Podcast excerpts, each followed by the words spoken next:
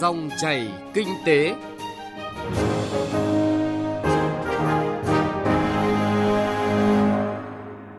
Xin kính chào quý vị và các bạn. Mời quý vị và các bạn cùng theo dõi chương trình Dòng chảy kinh tế thứ hai ngày 21 tháng 12 năm 2020. Trong 20 phút của chương trình, chúng tôi sẽ chuyển tới quý vị và các bạn những nội dung chính sau đây. Liệu có việc Grab mượn Nghị định 126 để tăng giá cước và phần trăm chiết khấu đầy phần khó về phía đối tác lái xe? Đẩy mạnh chuyển đổi số ứng dụng công nghệ nhằm nâng cao chất lượng các dịch vụ phục vụ khách hàng, ưu tiên của Tập đoàn Điện lực Việt Nam. Tiếp tục giảm 50% phí giao dịch thanh toán điện tử liên ngân hàng từ ngày 1 tháng 1 năm 2021. Trước hết là những thông tin kinh tế đáng chú ý. Theo báo cáo của Cục Tài chính Doanh nghiệp Bộ Tài chính, trong 11 tháng qua, các doanh nghiệp đã thoái được 979 tỷ đồng, thu về gần 2.031 tỷ đồng từ việc thoái vốn nhà nước tại các doanh nghiệp. Như vậy là tốc độ thoái vốn tuy có cải thiện nhưng vẫn còn chậm so với kế hoạch 11 tháng qua đã chuyển 12.300 tỷ đồng từ quỹ hỗ trợ sắp xếp và phát triển doanh nghiệp vào ngân sách nhà nước. Ngân hàng Nhà nước Việt Nam vừa có văn bản số 9027 đề nghị các ngân hàng chi nhánh ngân hàng nước ngoài tổ chức cung ứng dịch vụ trung gian thanh toán và các đơn vị thuộc ngân hàng nhà nước thực hiện tốt công tác thanh toán dịp cuối năm và Tết Nguyên đán 2021. Theo đó, giám sát chặt chẽ để phát hiện và tiếp quỹ kịp thời đối với các ATM hết tiền, có biện pháp xử lý kịp thời các sự cố, đảm bảo hệ thống ATM hoạt động an toàn thông suốt, đặc biệt tại các khu công nghiệp, khu chế xuất, khu đông dân cư có nhu cầu rút tiền mặt lớn.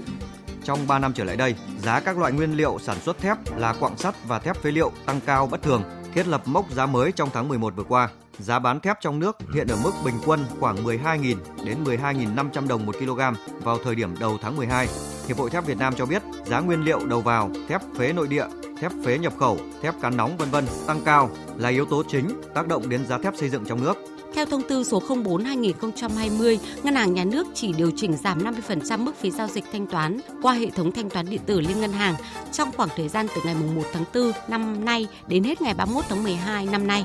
Theo đó, từ ngày 1 tháng 1 năm 2021, mức thu phí giao dịch thanh toán qua hệ thống thanh toán điện tử liên ngân hàng sẽ trở về như trước đây, không còn giảm nữa. Chính vì vậy, đề xuất của Ngân hàng Nhà nước Việt Nam tại dự thảo thông tư sửa đổi, bổ sung thông tư số 26/2013 ban hành biểu phí dịch vụ thanh toán qua Ngân hàng Nhà nước Việt Nam, đó là tiếp tục giảm 50% phí giao dịch thanh toán điện tử liên ngân hàng từ ngày 1 tháng 1 năm 2021. Kể từ ngày 1 tháng 1 năm 2021 đến hết ngày 30 tháng 6 năm 2021, bốn thủ tục hành chính liên quan đến nhập khẩu thuốc của Bộ Y tế sẽ được triển khai thí điểm thông qua cơ chế một cửa quốc gia, gồm cấp giấy phép nhập khẩu thuốc có chứa dược chất chưa có giấy đăng ký lưu hành thuốc tại Việt Nam, thuốc có chứa dược liệu lần đầu sử dụng tại Việt Nam, cấp giấy phép nhập khẩu thuốc có chứa dược chất đã có giấy đăng ký lưu hành thuốc tại Việt Nam nhưng chưa đáp ứng đủ nhu cầu điều trị. Thuốc có chứa dược liệu đã từng sử dụng làm thuốc tại Việt Nam nhưng chưa đáp ứng đủ nhu cầu điều trị, cấp giấy phép nhập khẩu thuốc hiếm, cấp giấy phép nhập khẩu thuốc phục vụ cho chương trình y tế của nhà nước.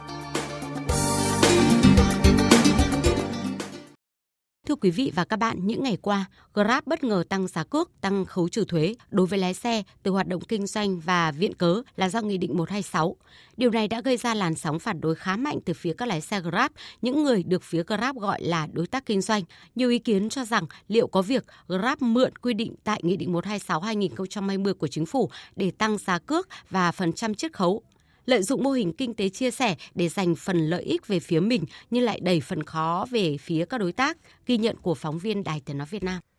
Tại buổi làm việc giữa Tổng cục Thuế và Grab, doanh nghiệp này chưa đưa ra được lý do chính đáng của việc Nghị định 126 khiến tăng giá cước và chiết khấu. Tuy nhiên, ngay sau đó, trong buổi đối thoại trực tuyến với các tài xế GrabBuy vào ngày 10 tháng 12, lãnh đạo Grab tiếp tục khẳng định chính Nghị định 126 là nguyên nhân khiến doanh nghiệp này phải tăng giá cước và phần trăm chiết khấu trừ quốc xe của các tài xế để nộp thuế giá trị gia tăng. Theo Tổng cục Thuế, những phát ngôn này đã tạo ra dư luận và cách hiểu không đúng về pháp luật của nhà nước về chính sách thuế. Do đó, yêu cầu công ty trách nhiệm hữu hạn Grab thận trọng trong phát ngôn khi đưa ra lời giải thích với công luận và tài xế về việc điều chỉnh tăng cơ cấu giá. Tổng cục Thuế cũng yêu cầu Grab cần đề cao trách nhiệm xã hội đối với người lao động, lái xe tại Việt Nam để góp phần tạo môi trường kinh doanh lành mạnh, bình đẳng.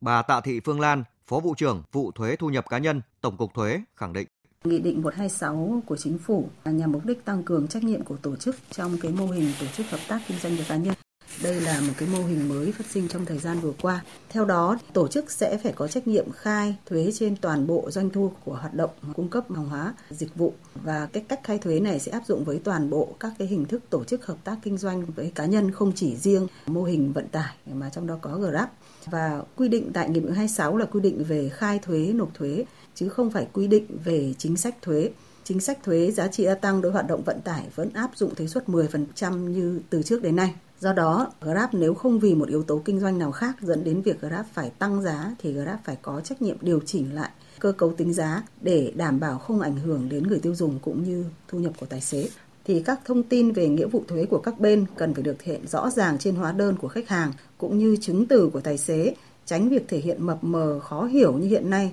Tại phần chứng từ của tài xế ghi rất chung chung khoản mục phí sử dụng ứng dụng và thuế. Như vậy không rõ thuế phải nộp là bao nhiêu tài xế có quyền được xác nhận trên chứng từ dành cho tài xế do Grab phát hành sau mỗi quốc xe. Cụ thể về thông tin nghĩa vụ thuế thu nhập cá nhân của tài xế chỉ là 1,5% theo đúng quy định của pháp luật. Những ngày vừa qua, thì việc thay đổi chính sách của Grab liên quan đến tăng giá cước vận tải từ 8 đến 18% tùy từng khu vực địa bàn, rồi là tăng cái khấu trừ thuế đối với tài xế thì Grab phải có trách nhiệm giải thích rõ các yếu tố tác động đến việc thay đổi chính sách này. Grab hoàn toàn có quyền điều chỉnh chính sách của mình nhưng nếu Grab cho rằng mọi sự điều chỉnh chính sách trong thời gian này là do yếu tố tác động từ Nghị định 126 là không đúng bởi vì rõ ràng Nghị định 26 của Chính phủ đã quy định không tăng thuế của tài xế, không điều chỉnh tăng thuế suất thuế giá tăng đã áp dụng thống nhất với toàn bộ hoạt động kinh doanh vận tải. Câu hỏi được đặt ra là có hay không việc Grab mượn Nghị định 126 để tăng giá cước và phần trăm chiết khấu là đang lợi dụng mô hình kinh tế chia sẻ để giành phần lợi ích về phía mình nhưng lại đẩy phần khó về phía đối tác. Ông Nguyễn Văn Được, Tổng Giám đốc Công ty Trách nhiệm hữu hạn Kế toán và Tư vấn Thuế Trọng Tín nhận định việc hợp đồng hợp tác kinh tế giữa tài xế và các hãng công nghệ phải được thực hiện kê khai tính thuế giá trị gia tăng 10% cho toàn bộ doanh thu thu được là hợp lý, phù hợp với các quy định hiện hành, đồng thời phù hợp với bản chất của giao dịch và đảm bảo tính công bằng, bình đẳng giữa các loại hình kinh tế. Các văn bản pháp luật đã quy định đối với hợp đồng hợp tác kinh doanh không hình thành pháp nhân có thực hiện phân chia doanh thu thì các bên phải cử ra một bên thực hiện hạch toán, kế toán, xuất hóa đơn và kê khai nộp thuế theo quy định. Như vậy là trong hợp đồng hợp tác giữa tài xế và các hãng xe công nghệ phải cử ra một bên để thực hiện nghĩa vụ hạch toán kế toán và kê khai nộp thuế. Tuy nhiên, tài xế là cá nhân thì thực hiện nộp thuế khoán hoặc là thuế theo phương pháp trực tiếp, trong khi đó hãng công nghệ phải thực hiện nộp thuế giá trị gia tăng theo khấu trừ và thuế thu nhập doanh nghiệp theo kê khai. Bên cạnh đó, cá nhân tài xế không thực hiện hạch toán kế toán và hóa đơn chứng từ nên họ không thể thực hiện kê khai thuế, tính thuế cho hợp đồng hợp tác kinh doanh này được. Vì vậy, hãng công nghệ phải thực hiện công việc này thay cho tài xế là hoàn toàn phù hợp và thực tế đã quy định của pháp luật. Ông Nguyễn Văn Được nêu rõ.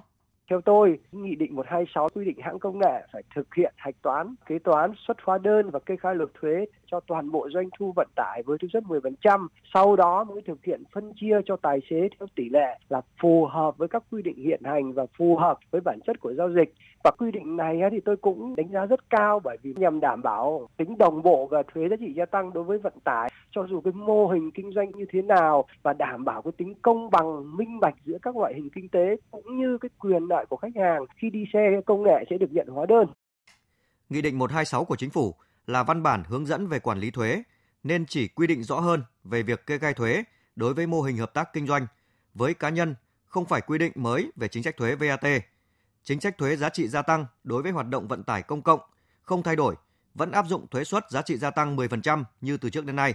Như vậy, các quy định mới tại Nghị định 126 không làm tăng nghĩa vụ của cá nhân tài xế vì các tài xế chỉ chịu thuế thu nhập cá nhân 1,5% nếu có doanh thu trên 100 triệu đồng, không làm tăng giá cước vận tải do chính sách thuế giá trị gia tăng 10% đối với vận tải không thay đổi mà vẫn áp dụng từ trước đến nay. Do đó, Grab phải có trách nhiệm điều chỉnh lại cơ cấu giá, tính thuế để đảm bảo không ảnh hưởng đến người tiêu dùng cũng như thu nhập của tài xế. Chia sẻ vấn đề này, chuyên gia Bùi Danh Liên, nguyên chủ tịch Hiệp hội Vận tải Hà Nội cho rằng những quy định tại Nghị định 126 và lý giải của Tổng cục Thuế là rất rõ ràng, nhưng cần sớm có văn bản hướng dẫn cụ thể để thực hiện.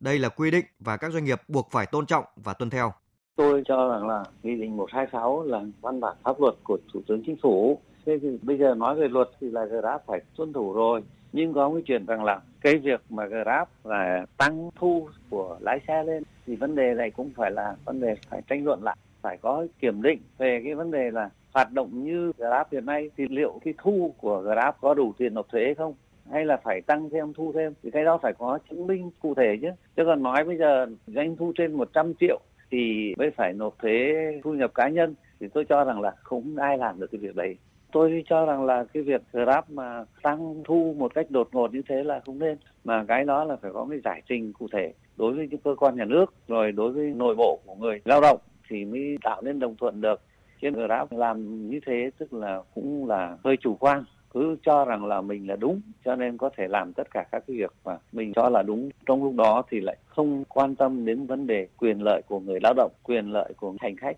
rồi chỉ đổ lỗi cho một lý do là tăng thuế mà tăng cái lợi nhuận lên như thế thì cũng cũng nên. Tại điểm C, khoản 5, điều 27 của Nghị định 126/2020 quy định, tổ chức hợp tác kinh doanh với cá nhân thì cá nhân không trực tiếp kê khai thuế, tổ chức có trách nhiệm khai thuế giá trị gia tăng với toàn bộ doanh thu của hoạt động. Nghị định này quy định cụ thể trách nhiệm khai thuế của tổ chức trong mô hình hợp tác kinh doanh với cá nhân, chứ không phải là quy định mới về chính sách thuế giá trị gia tăng.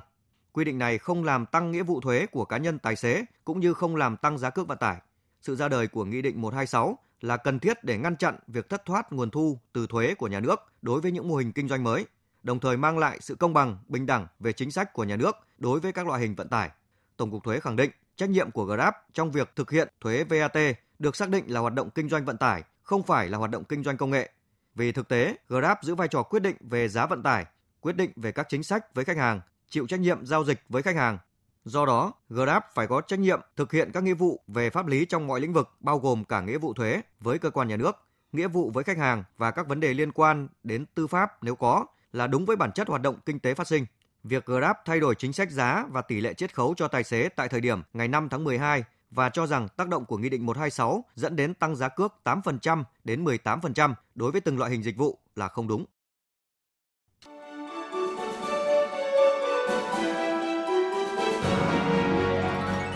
Dòng chảy kinh tế, dòng chảy cuộc sống.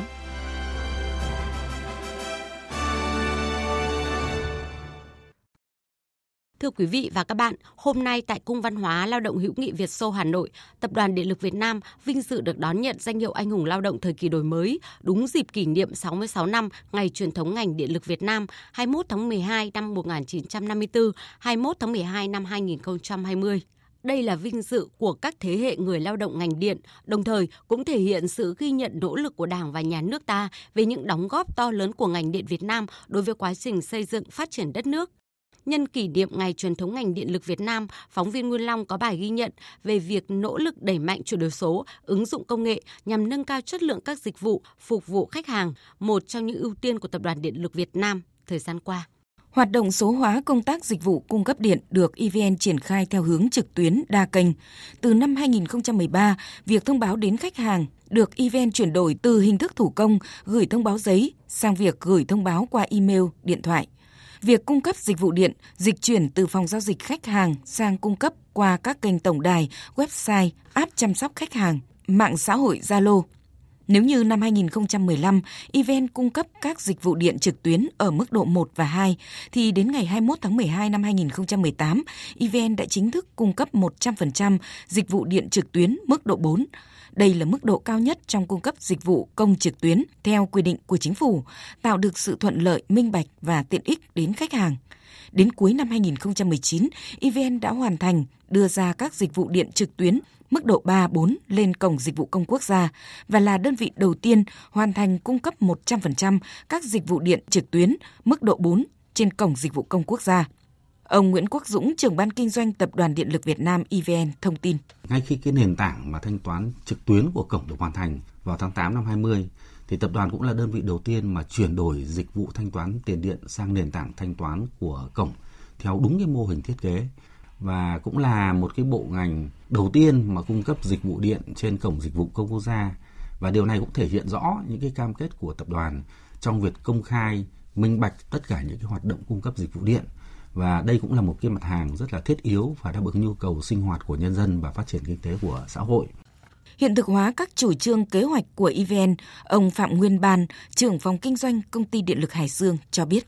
Số hóa là nhiệm vụ hàng đầu rất thiết thực và đang được công ty điện Hải Dương đẩy mạnh toàn diện về mặt đổi mới công nghệ cũng như là phục vụ các khách hàng mua điện. Về mặt công nghệ thì chúng tôi đã áp dụng số hoàn toàn cho vấn đề giao dịch với khách hàng từ phát triển khách hàng bây giờ hóa đơn cũng như hợp đồng đều hoàn toàn giao dịch qua phương thức điện tử hết. Chúng tôi thông qua các cái cổng điện tử để giao dịch khách hàng thu tiền thì cũng hoàn toàn là không dùng tiền mặt và là thực hiện khách hàng là tự động thanh toán qua các hệ thống thiết bị thông minh cũng như qua các cái ngân hàng ghi chỉ số công tơ thì công ty chúng tôi đang đầu tư rất nhiều chi phí cho cái việc là thực hiện ghi số tự động đọc số từ xa để đảm bảo cái tính minh bạch cũng như là chính xác trong cái việc ghi chỉ số công tơ hàng tháng cho khách hàng. Thời gian qua, EVN đã đưa ra khá nhiều các tiện ích trong thanh toán tiền điện cho khách hàng, từ việc áp dụng hóa đơn điện tử đến thanh toán tiền điện qua ngân hàng. Tại Hội thảo Khoa học Quốc gia thúc đẩy thanh toán không dùng tiền mặt trong nền kinh tế số do Ngân hàng Nhà nước Việt Nam tổ chức ngày 4 tháng 12 vừa qua, Tổng hợp cho thấy đến nay việc thanh toán tiền điện không dùng tiền mặt của Tập đoàn Điện lực Việt Nam EVN đã đạt 91,54%. Số thu tiền điện của EVN trong năm 2019 tương đương 1 phần tư tổng thu ngân sách nhà nước, nhưng đến nay gần như không còn thu ngân viên điện lực. EVN vừa công bố sẽ triển khai ứng dụng hóa đơn tiền điện, ứng dụng mã QR code theo tiêu chuẩn của Ngân hàng Nhà nước cho tất cả khách hàng sử dụng điện. Theo đó, mỗi khách hàng sẽ có một mã QR code của mình. Mã QR code này sẽ gắn liền với mỗi khách hàng, được áp dụng trên toàn bộ hồ sơ khách hàng, trên hóa đơn tiền điện và thông báo tiền điện. Khách hàng không cần phải nhớ mã số khách hàng khi thực hiện các giao dịch với EVN, đồng thời việc thanh toán cho các dịch vụ điện năng của khách hàng cũng trở nên đơn giản hơn và thuận tiện hơn. Ông Nguyễn Mạnh Hùng, Chủ tịch Hội Bảo vệ người tiêu dùng Việt Nam ghi nhận. Chúng ta biết là tiếp cận cái hôn điện tử đấy, thì chúng ta đã được tích hợp trong đó rất nhiều thông tin. Và thứ hai là cái thanh toán qua ngân hàng để thanh toán không dùng tiền mặt. Đây tôi cho là nó không chỉ thuận tiện cho người tiêu dùng mà nó còn góp phần làm cho cái minh bạch của ngành điện và cũng nâng cao cái lòng tin đối với người tiêu dùng. Còn đến hôm nay chúng ta lại chứng kiến cái hình thức mới nữa, thì tôi cho đây là một cái bước cải tiến mà giúp cho người tiêu dùng có thể nói thuận tiện hơn trong cái quá trình mà giao dịch với ngành điện. Cái mã QR code này thì cũng có thể nói là nó làm cho cái thông tin đến người tiêu dùng nó cập nhật nhanh nhất và nó có nhiều cái thông tin chi tiết mà người tiêu dùng có quan tâm. Cùng với đẩy mạnh ứng dụng công nghệ để nâng cao hơn nữa chất lượng dịch vụ phục vụ khách hàng, Tập đoàn Điện lực Việt Nam EVN đang tiếp tục triển khai nghiên cứu phát triển các công nghệ tiên tiến của cuộc cách mạng công nghiệp lần thứ tư và thực hiện chuyển đổi số trong mọi lĩnh vực. EVN dự kiến đến năm 2025 sẽ cơ bản hoàn thành chuyển đổi doanh nghiệp số, trở thành doanh nghiệp tiên phong trong nghiên cứu, ứng dụng tiến bộ khoa học kỹ thuật điện, đổi mới công nghệ, nâng cao hiệu quả trong hoạt động sản xuất kinh doanh. Quý vị và các bạn thân mến, những nỗ lực đẩy mạnh chuyển đổi số ứng dụng công nghệ nhằm nâng cao chất lượng các dịch vụ phục vụ khách hàng, một trong những ưu tiên của Tập đoàn Điện lực Việt Nam thời gian qua là nội dung mà phóng viên Nguyên Long vừa chuyển tới quý vị và các bạn cũng đã kết thúc chương trình dòng chảy kinh tế hôm nay. Chương trình do biên tập viên Phạm Hạnh cùng nhóm phóng viên kinh tế thực hiện. Xin cảm ơn quý vị thính giả đã quan tâm theo dõi.